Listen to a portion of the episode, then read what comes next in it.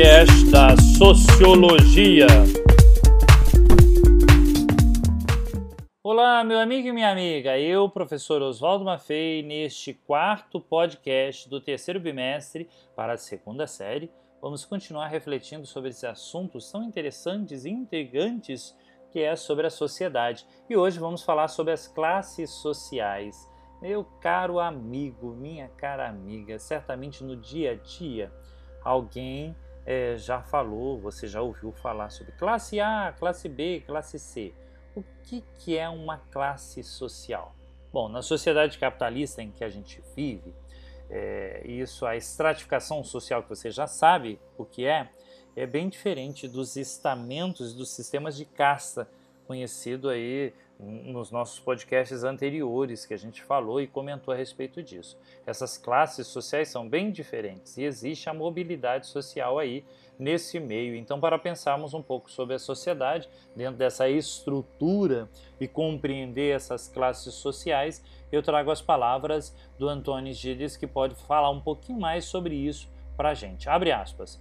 Podemos definir uma classe como um agrupamento em larga escala de pessoas que compartilham recursos econômicos em comum, os quais influenciam profundamente o tipo de estilo de vida que podem levar à posse de riquezas, juntamente com a profissão. São as bases principais das diferenças de classe. Fecha aspas. As classes sociais, meu amigo, minha amiga, são caracterizadas dentro da sociedade capitalista como e aí a gente nota as diferentes eh, estamentos, diferentes castas, diferentes sistemas, ou seja, a divisão em classes sociais, ela não é mais baseada em religião, ou então se a pessoa nasceu naquela classe, etc, etc. Não, é lógico que tem vinculação sim, quem nasce num berço de ouro continua em berço de ouro, né? Se não gastar tudo. Se a pessoa nasce é, pobre e assim por diante o sistema de classes sociais existe a mobilidade social, que é o que eu falava para vocês desde o início.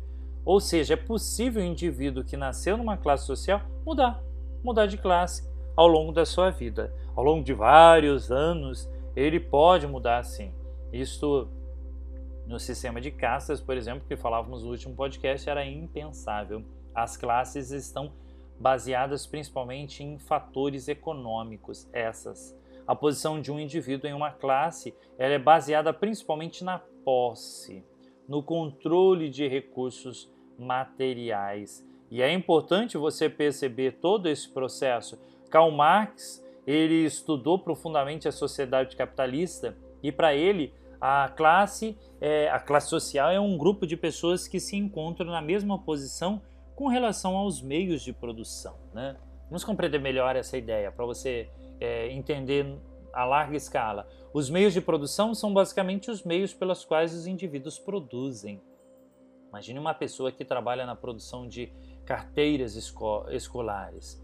As máquinas, os instrumentos e a, a matéria-prima, o que é tudo necessário para produzir as carteiras, podem ser chamadas aí de meios de produção.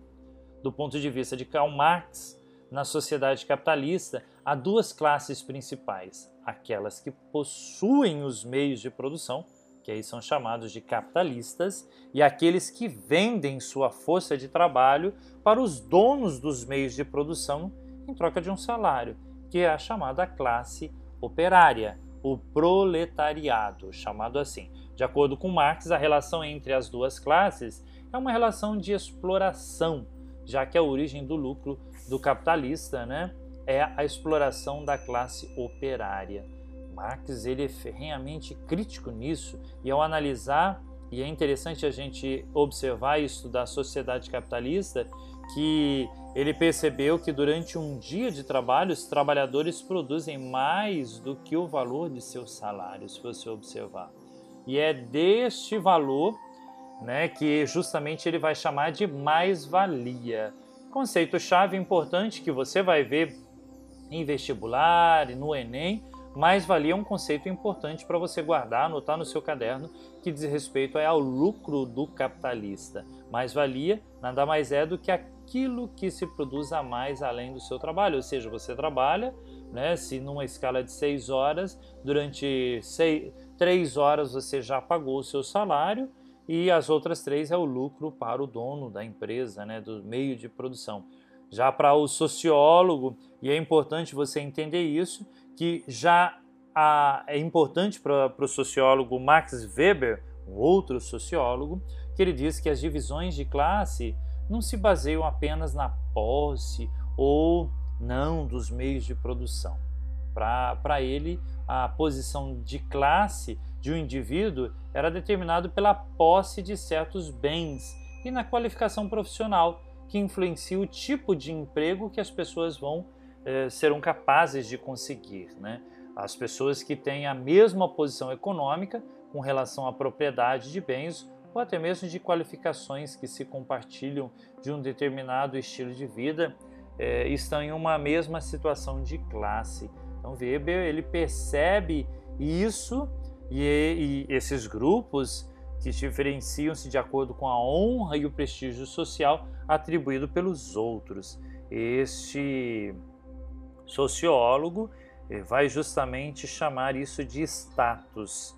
Ele denomina isso como status que outros dizem. Então, pensar em classe social para Weber, Max Weber, também era pensar nas diferenças baseadas no prestígio que determinados grupos teriam na sociedade. Então, para Anthony Giddens, ele justamente nos explica o seguinte, abre aspas, o status passou a ser expresso por meio de estilos de vida das pessoas, sinais, símbolos de status, como a moradia, o vestir, o modo de falar e a ocupação, ajudam justamente a moldar a posição social do indivíduo ah, diante dos olhos dos outros. Fecha aspas. Então, esses foram alguns assuntos que são importantes. Anote aí, escute novamente para você memorizar algumas informações necessárias para juntos, no último podcast desse quarto bimestre, refletirmos sobre a desigualdade social. Meu amigo e minha amiga, fique bem, fique em paz, continue estudando. Até a próxima. Tchau, tchau.